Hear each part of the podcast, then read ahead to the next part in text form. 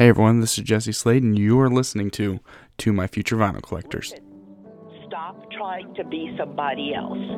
Don't try to be someone else. Be yourself and know that that's good enough. Don't try to be someone else. Don't try to be like someone else.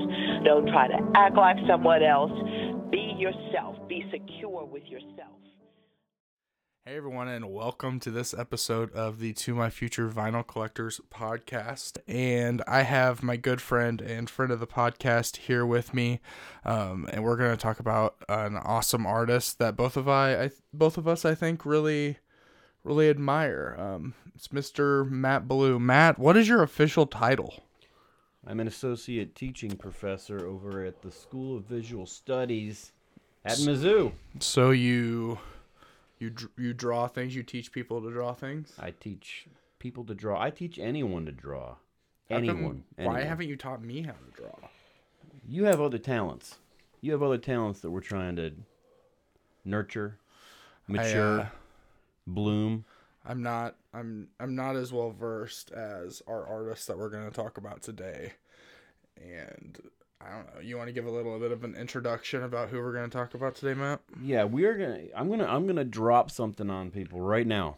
This is the thing. We're going to talk about today the man who must take the mantle, I think, from Prince. I don't think that's too much of a hot take. It's not a hot take too much, but it is. But we also both are fans. But I think just in general, the potential is there for him to be the Prince, the next Prince, the next iteration, the next reincarnation. I think that he definitely, personifies this. I don't know. I love the way that he carries himself and his sexuality. It reminds me a lot of like Prince and Bowie and right, where it's like it's not binary. It's not one thing.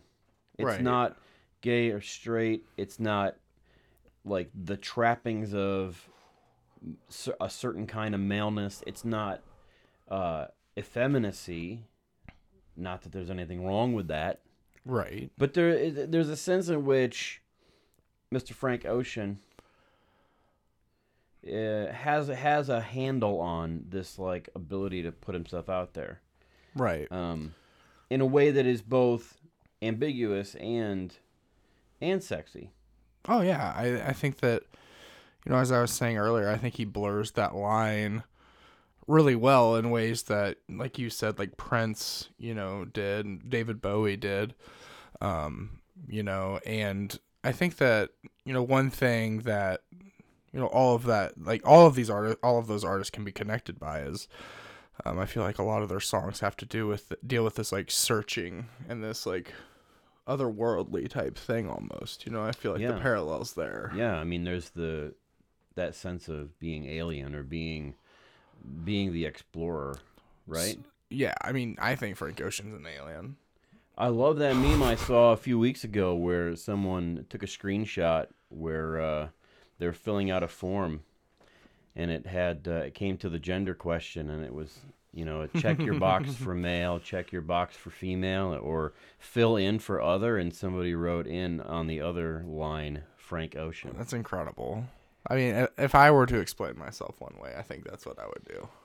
So I'm not saying that Frank Ocean is there yet. No, I think he could be. I'm saying that he could be. That he could get to that point where. He's really making an influence beyond, let's say, psychedelic R&B thing. Yeah, like funk. Out in the range. In the range, man. He's an alien. So, yeah. So, I mean, speaking of psychedelic searching and the experience of the night, I really love Pyramids. Yeah, I mean, I think that that's another, one of those songs that is very atmospheric and feel, and it leads you down you know, path. And, you know, I'm sitting here looking at this Pink Floyd poster of pyramids, and there's something otherworldly about pyramids, you know. And I think, you know, just the crypticness of the pyramid is very fitting for Frank Ocean, I feel like. Well, it's interesting, too, in the imagery of that track. You know, on the one hand, it's sort of evocative of maybe like a dream of Egypt or a dream of that, you know, he mentions like, you know, like this African queen. And of course, in the recording studio here at Casa Slade, we've got this amazing Afro Venus up on the wall above us. Great birthday present from Matt. You know, and there's a sense in which he sort of builds this narrative in that 10-minute track that joins up a kind of vision of an ideal African goddess, princess, and the image that he sees before him in this midnight or 2 a.m. club, casino atmosphere, wherever it's taking place. I mean, it could be taking place in ancient Africa. It could be. You know, like... The 6-inch heels, though. I mean, he does mention the 6-inch heels. I mean, I'm sure that they were doing stuff like that. Maybe they had some 6-inch heels. I mean, I'm sure Cleopatra wasn't just walking around in flats all day. I mean...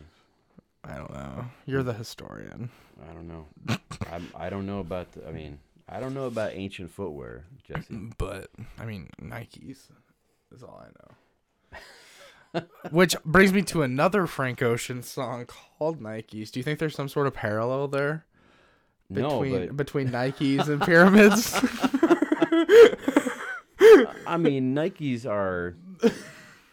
are worthy, right? But pyramids are at a different level. I mean, pyramids, that's divine in human form, creating something epic, right?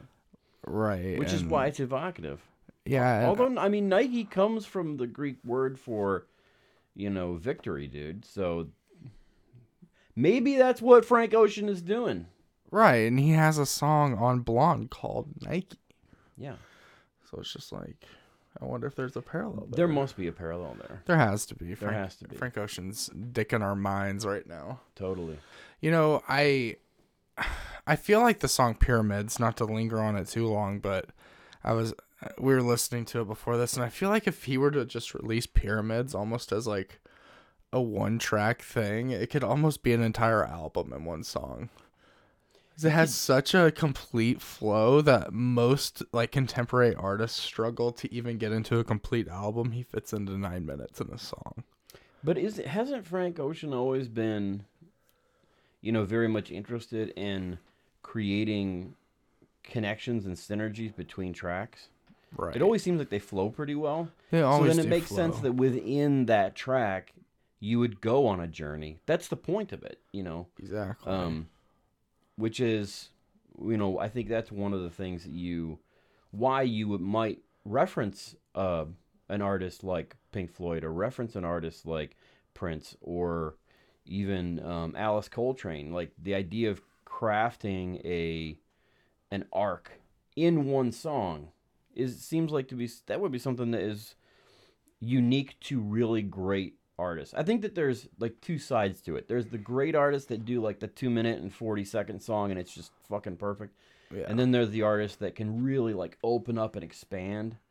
And of course, you've been getting into so many of these great artists recently, but yeah, I mean, I've really been getting into, you know, a lot more of the free jazz and Kamasi, Washington, Thundercat, and things like that. And, I think that there's something to be said about long form, types of music.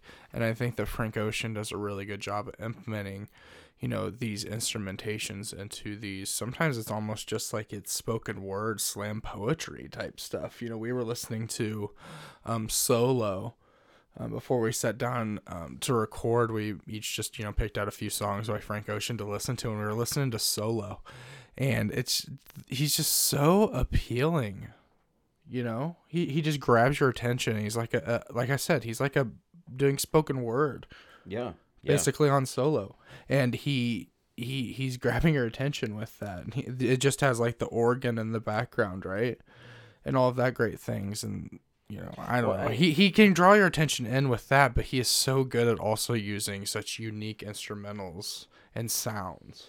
And I think it's interesting, too, that he never holds himself to one kind of singing, one kind of approach to singing. You know, he's able to do that really smooth, you know, long notes, you know, flow around R&B thing, but he can also rap.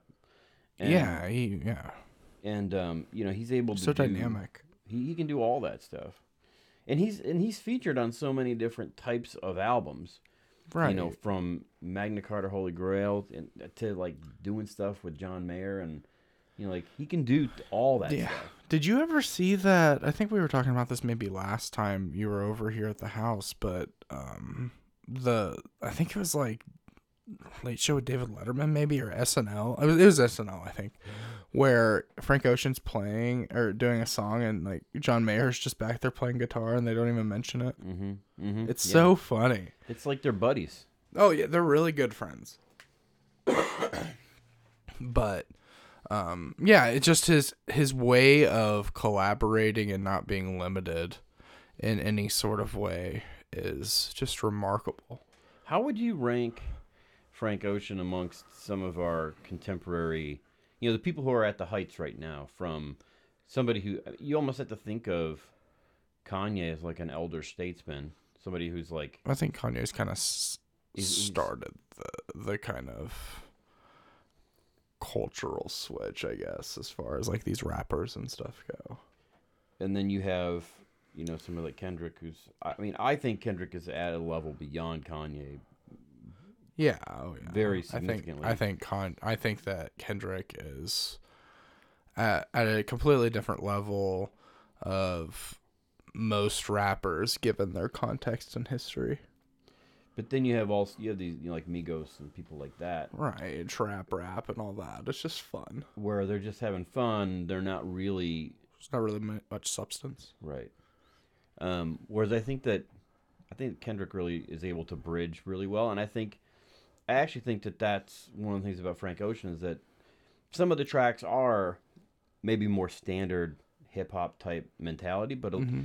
But I mean, even in the context of a track like Pyramid, Let Me Beat It Into the Ground, like there is mention of like sex, and there's mention of babes, and there's mention of whatever, but at the same time, it is done in a way that makes it expand out, and the context is not just like I'm gonna bang some hoes. It's more like it's like a broader context. Right? He makes all that sort of thing like normal and not limited and not wrong.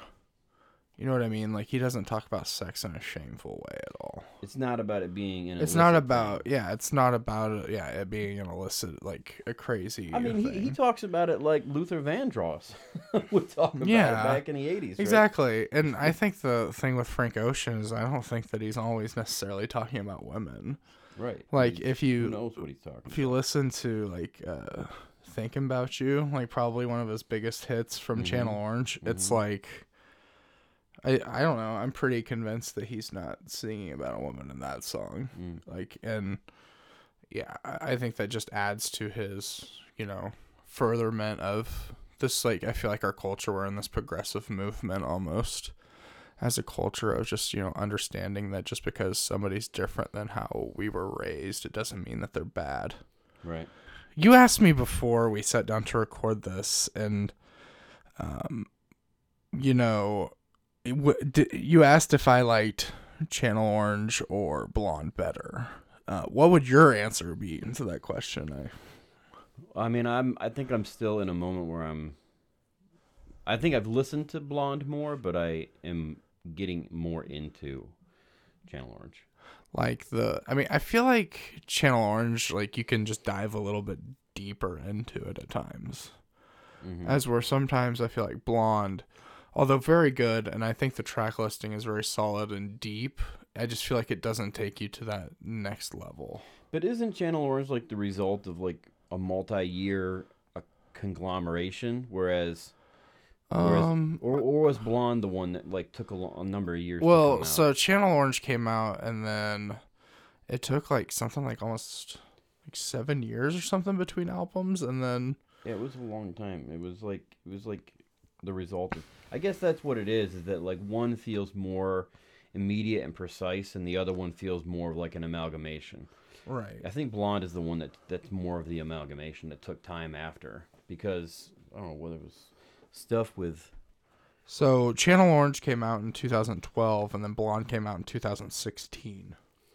So that's So there was a lot of time of trying to put it together. So and there was a lot of like joking on the internet and stuff. I don't know if you remember like about Frank Ocean actually dropping a record, and there were multiple times he was said to be releasing this record, and then nothing happened, and people were basically like, "Boy Who Cried Wolf," and it was kind of an online joke for a while, and then he had like a listening party, and Kanye and a few other people were like, "No, seriously, Frank Ocean made another album, and it's incredible."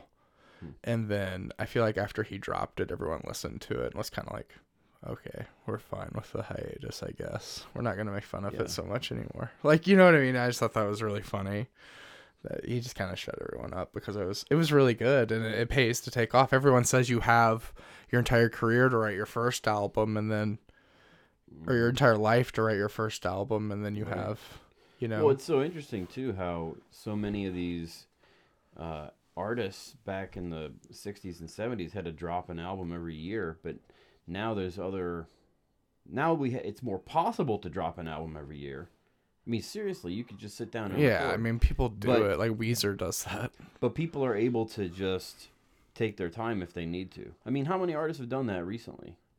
From like pop people like Kesha to, you know, talking about this thing to, you know, bands like Spoon, or you know, like a lot of times people spend a while between albums to give it some time to work. And I think that that's okay, and I think artists shouldn't be forced to put out anything. New Neko Case album coming out in the summer. Oh wow, that's exciting. That's I never dove deep into Neko Case, but we might have to have a future vinyl collectors podcast about the new Neko. You have to teach me the Neko ways. I'll teach you the ways of the Neko. Because, yeah, I'm pretty ignorant whenever it comes to Neko.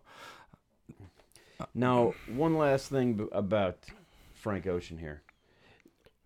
Where would you put his body of work next to some of the artists that you have been listening to recently? I mean, I made the statement of connecting him to, like Prince, Kamasi, like, and you know, like, how do you feel about how that stuff? I mean, I think that it all kind of flows together. I would love to see Kamasi and Thundercat and Frank Ocean and Robert Glasper all get together to collaborate, awesome. or in Catronata, like it would just be incredible. And I feel like we're at a point in time where, you know, these, you know, African American artists are all joining together for like a great cause, and that's not something that I feel like any of them are taking. I wouldn't be surprised if we got something like an amazing supergroup kind of thing. Yeah, because Kamasi's like collaborating with everybody right now. He's doing, you know, he did a lot on To Pimp a Butterfly. So did Thundercat. They did the epic together where Thundercat played all of the bass on it. When I first started listening to rap and hip hop, when I moved to Chicago in 99, I was mystified by features. I was like, just do your own thing. Why do you need to be on this guy's album? Why do you need to be on this track? And I didn't understand the culture of it. And one of the things that I find really amazing about it is that not only is it a way to advocate for other artists and give people a leg up, which is really interesting, but it also builds this like vernacular and context so that people can slide around between different types of thinking, different types of creating. Right. And you get these really interesting associations that maybe you wouldn't, you know, like I got into Busta Rhymes way before I got into, you know, like A Tribe Called Quest and stuff like that. And, you know, like when you hear somebody pop up on an album, you're like, whoa. Or, you know, like Killer Mike and Outkast. Outkast, yeah. You know, like those things, I think they build this like community of associations that I think is not really a part of, let's say, white rock and roll very much. I mean, obviously we have bands like The Band, and we have like, you know, Crosby, Stills, Nash and Young and stuff like that. Yeah. But like where is it?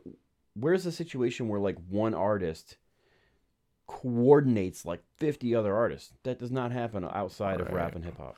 Yeah, and I think that, I don't know, that's something that I find really interesting about, and we're going to have to do a Kamasi one because I have a lot to say, but one thing that I will say that I really enjoy about what's happening right now in contemporary hip-hop and, you know, jazz is we're having a lot of those collaborations. If you look back at, you know, jazz and, you know, the late 60s, you know, moving into like, or, you know, like mid to late 60s, moving into like the early 70s, we had, you know, just a ton of collaboration. You know, Thelonious Monk was playing on Miles Davis stuff. Miles Davis was playing on Coltrane stuff. Coltrane was playing on this stuff.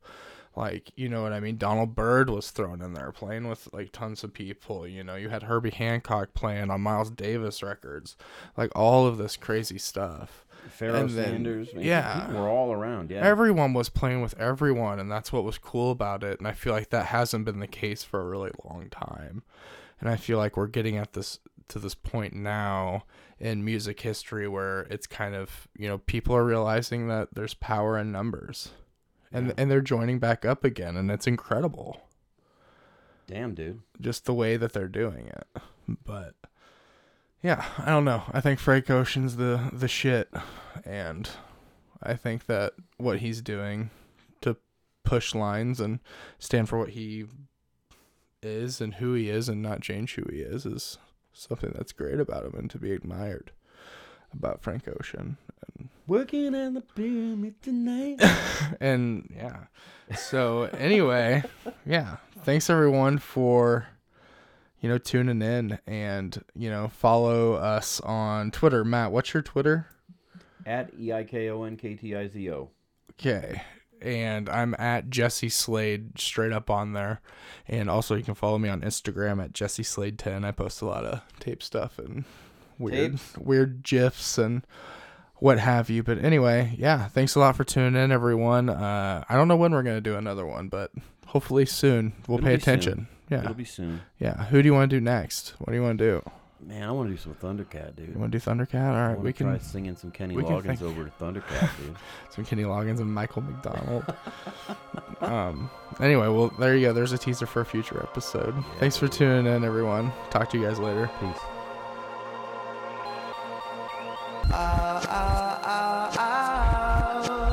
Set the cheetahs on the loose.